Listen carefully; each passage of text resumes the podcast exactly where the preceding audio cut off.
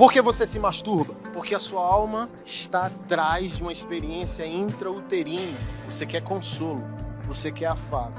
E só quer consolo e afago quem ainda é criança. Você pode estar salvo, você, você pode ser de Deus, você pode amar Jesus, mas você nunca vai ser chamado por Deus para uma sala de reunião. É isso que você precisa entender hoje. Se você entendesse que a sua irmã na igreja é sua irmã e transar com irmã em incesto, você paria de comer as irmãs da igreja rapidinho. Se você entender que a sua irresponsabilidade sexual está tirando a salvação de pessoas que diz ele é crente, se ele é crente, ele é líder, se ele é líder, ele é pastor. Como?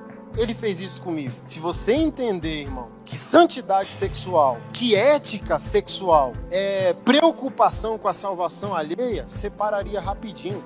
Porque como você pode chegar diante de Jesus um dia e dizer eu te amo, sendo que você manteve prisioneiro quem Jesus morreu na cruz para libertar? A atriz pornô do teu vício foi alguém que Jesus foi para a cruz para salvar.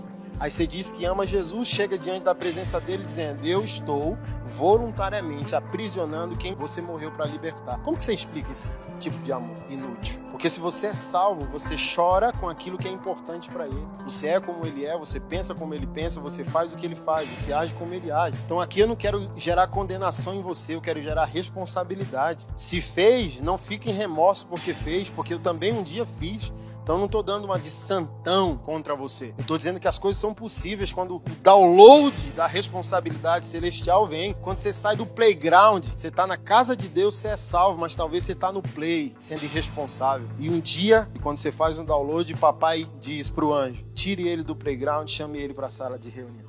Eu não quero, irmão. Eu amo Jesus demais para viver no playground da casa dele.